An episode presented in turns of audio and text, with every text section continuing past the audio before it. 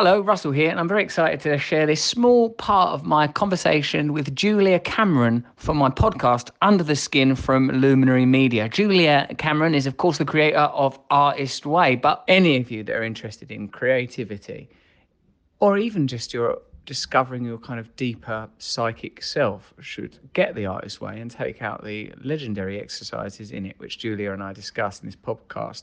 She's written many other non-fiction works, short stories, essays, as well as novels, plays, musicals, and screenplays, including The Prosperous Heart, Faith and Will, It's Never Too Late to Begin Again. She also wrote for the Washington Post and Rolling Stone and has taught the Smithsonian, Esalen, the Omega Institute for Holistic Studies and the New York Open Center. She continues to teach regularly around the world, and she was a wonderful woman. You can get a free seven day trial from Luminary Media, and you can subscribe for as little as two ninety nine. That's dollary doodahs per month. It's not available in all ter- territories, and obviously there are sort of financial variants, particularly in a time of oscillating global financial markets. But now it's time for Julia Cameron. Trying to achieve equality with the annihilation of category is not no, a successful that, route. Yes, that's, that, that's exactly right. We're in this era where it turns out we were never the boss. It doesn't look like an ideology. What's beneath the surface of people we admire, of the ideas that define our time, the history we are told? Welcome to Russell Brand Under the Skin. When we now we're in this um, extraordinary time. You've already sort of brilliantly metabolized and I would say, you know, sort of created so much original content. But like it, comes in, in from your description at least from a place of spiritual awakening and spiritual journeying, uh, but specifically applied to creativity. How do you consider that that the, these ideas can be applied now that we find ourselves in a very particular moment, in a moment of you know isolation, a moment of anxiety and fear. How do you think that this work and the principles of recovery and the principles of the artist's way and your other work apply in this very unique time? Well, I think actually uh, it's a wonderful window for creativity uh, many of us are sort of trapped indoors. We're restless. Uh, we're we're feeling claustrophobic, uh, and we're feeling that events are beyond our control. Uh, and what we do have control over is taking the pen to the page uh, and writing three pages of how we feel and what we care about. Uh, and I think there are many tools in the book of the artist's way beyond morning pages although that's the bedrock tool.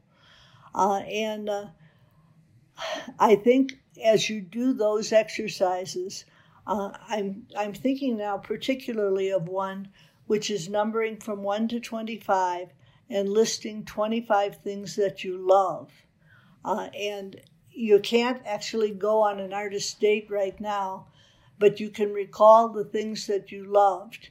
Uh, and as you recall the things that you loved, you you gain confidence uh, and you gain security and you gain enthusiasm uh, and you gain hopefully a little bit of frivolity. and right now we desperately need frivolity. There's got to be some frivolity in this. Yes. Because we can't get too dour and serious.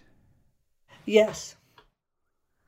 I want to contribute to this frivolity. Is that I've often been told that frivolity and playfulness are the very things that I need to stop. I looked at um when I was older, I looked at a school report that I had that was like, you know, Russell's got sort of stupid hair. He never stops talking and mucking around. He's never going to get anywhere in life if he continues. Like, like looking at the report, it was like it was the blueprint for the things that would extract me from poverty, as a matter of fact. So, and frivolity actually has been a a key component of that, Julia. Um, there's another so, tool I want to mention quickly, which is uh, something called counting coup. Uh, and again, I would number from 1 to 25 and then list 25 things you're proud of. Uh, and they may not be things that anybody else would be proud of. Uh, I was proud of beating up the sixth grade bully who was beating up the girls. So that goes on my counting coup list.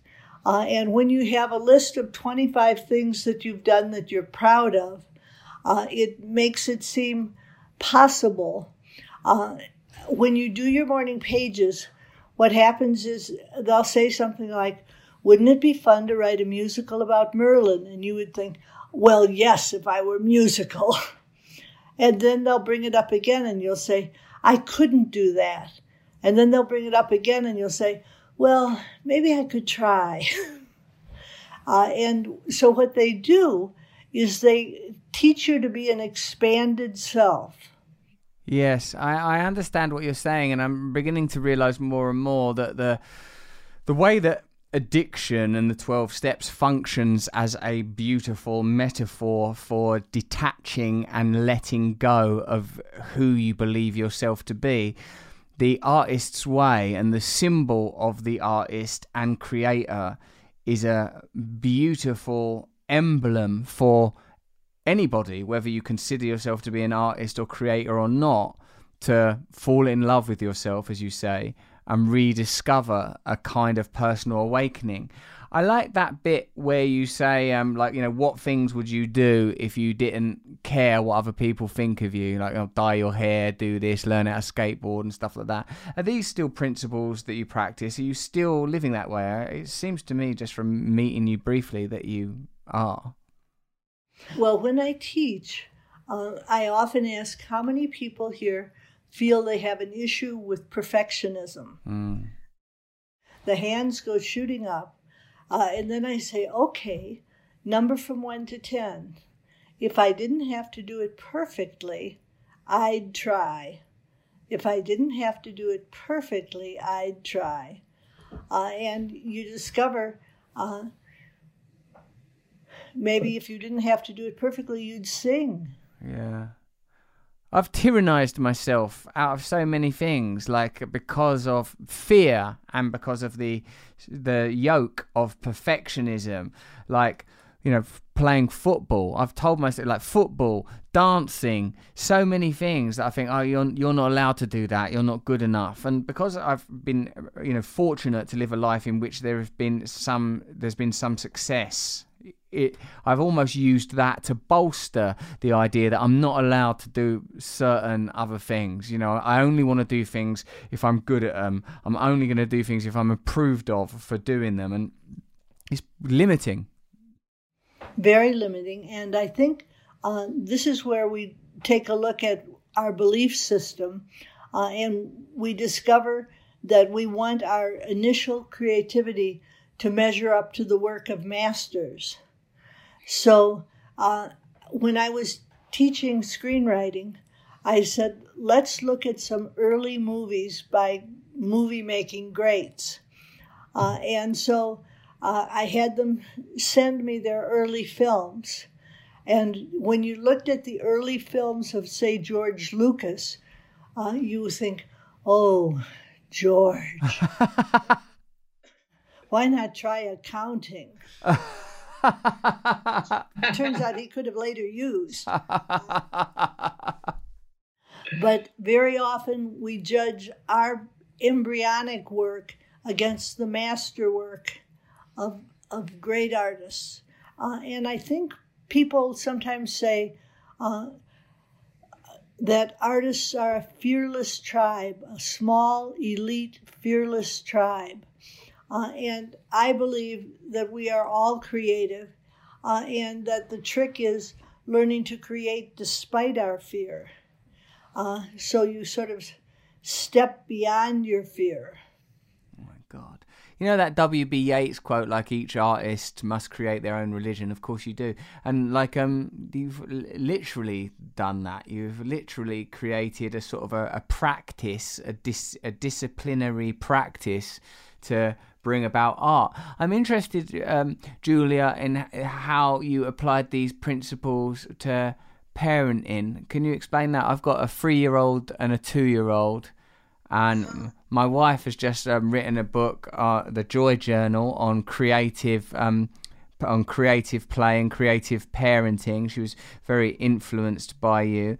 Uh, how how did you how do you repurpose your work for adult creativity into parenting? Well, I wrote an entire book called The Artist's Way for Parents. Uh, and what it does is explain that as we create, our children mimic us. Uh, and so uh, there are many tools in the book that talk about things like don't be afraid of mess, allow yourself to make a mess, mm. allow mm. your children to make a mess. Uh, sometimes we want to be creative, but we want it within very narrow confines, uh, not not messy. Uh, and uh, so I had uh, a daughter. Uh, I have a daughter, uh, and she grew up watching me do morning pages. and when she turned 17, she came to a creativity camp that I was teaching. and she talked to the people at the camp and realized, oh, I'm going to do morning pages. So my daughter now does morning pages, uh, and she mimics.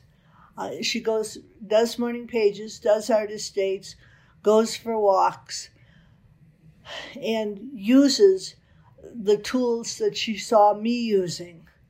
Uh, and so I think uh, I think, again, frivolity uh, is a wonderful thing to pass on to our children. We're going to have to pause. We're going to have to pause there um, because, uh, you know, we, this is a subscription model service, advertising free. If you want to subscribe to Luminary, it's not just me on there. There's Lena Dunham and all sorts of fantastic content. Conan O'Brien makes stuff on there. There's loads of good stuff on Luminary. So um, I'm going to park Julia there. And please join us over at Luminary for as little as $2.99 per month. And uh, there are free trials available. Check it out.